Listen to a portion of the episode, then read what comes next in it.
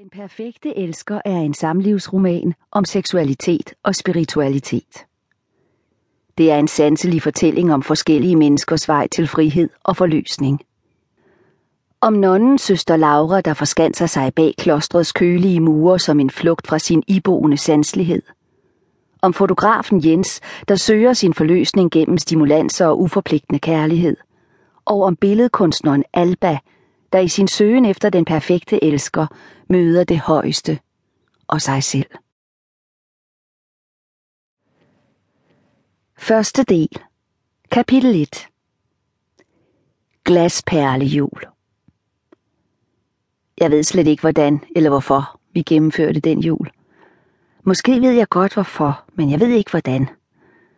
Jeg vidste, at det hele var på vej ned ad bakke, men jeg vidste ikke, hvordan jeg skulle redde det. Og det var mig, der skulle redde det. Jeg har aldrig forventet, at Jens skulle tage et initiativ i den retning. Der var mange andre ting, jeg kunne forvente af ham, men ikke noget stort af følelsesmæssig karakter.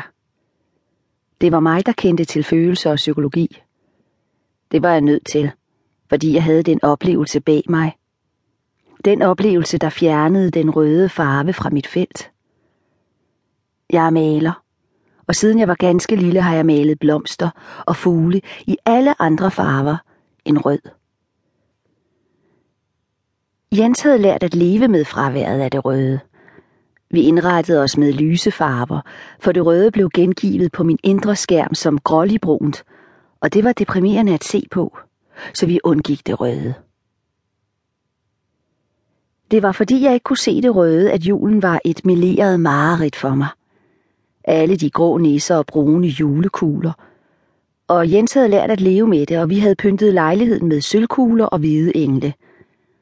Jeg kunne også godt lide glasperler, særligt hvis de havde hvid glasur udvalgte steder. Det var vores glasperlejul. Jens stod og skar æbler, og jeg kunne ikke se farven på skralden. Han var ved at forberede den tærte, som vi bagte til alle højtider. Det var på en måde vores tærte, og udover at bage den til højtider, var den et projekt, vi gik sammen om, når vi havde svært ved at nå hinanden. Skal vi ikke bage en kage? Og så gik vi ud i køkkenet. Vi skar æbler og nulrede en dej, som vi rullede ud i en form. Der blev altid lidt dej til overs. Og så lavede jeg en lille stjerne af den sidste klump. Det var altid mig, der lavede stjernen, men det var Jens, der skar æblerne i små stykker. Han var meget patentlig, og han syntes, at jeg skar æblerne i alt for store stykker, og han kunne ikke lide, at jeg lod skralden blive på. Hvis det skulle gå rigtig stærkt, kunne jeg endda finde på at smide æblerne i foodprocessoren, og det kunne han slet ikke lide. Vi havde nok slet ikke haft en foodprocessor, hvis ikke det var, fordi han havde vundet den i en konkurrence fra kræftens bekæmpelse. Han kunne lide at give til velgørenhed, og han kunne lide at spille og vinde, og han vandt. Det gjorde han tit, for han var født under en heldig stjerne. Alting kom til ham. Det vidste han godt.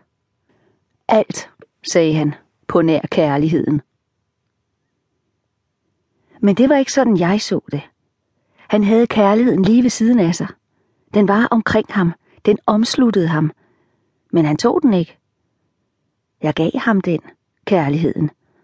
Man kan godt give kærligheden, uden den bliver modtaget. Det er det, der er det særlige ved kærligheden. Man kan godt give den, men hvis den ikke bliver modtaget, så vil den hænge som en glaskugle i luften. En helt skrøbelig glaskugle, som kan falde til jorden og knuses i stumper og stykker. Med mindre man evner at holde den. Men det er svært. Det er svært at holde kærligheden, når den ikke bliver modtaget. Men jeg ved, det er det, man skal. Det har jeg fundet ud af for man kan ikke gøre sig afhængig af, om kærligheden bliver modtaget. Så vil man blive alt for sårbar, og måske er der så ikke engang tale om kærlighed, men om noget helt andet. Jeg har svært ved at definere. Det var det, der gik galt mellem Jens og mig. Jeg gik bestandigt rundt om ham med min glaskugle og ventede på det øjeblik, hvor han ville vende sig imod mig og tage imod den. Men hvis han havde taget den, havde jeg så bare givet kærligheden bort. Havde jeg så bare givet ham kuglen? Er det det, man skal? Jeg ved det ikke. Men jeg ventede.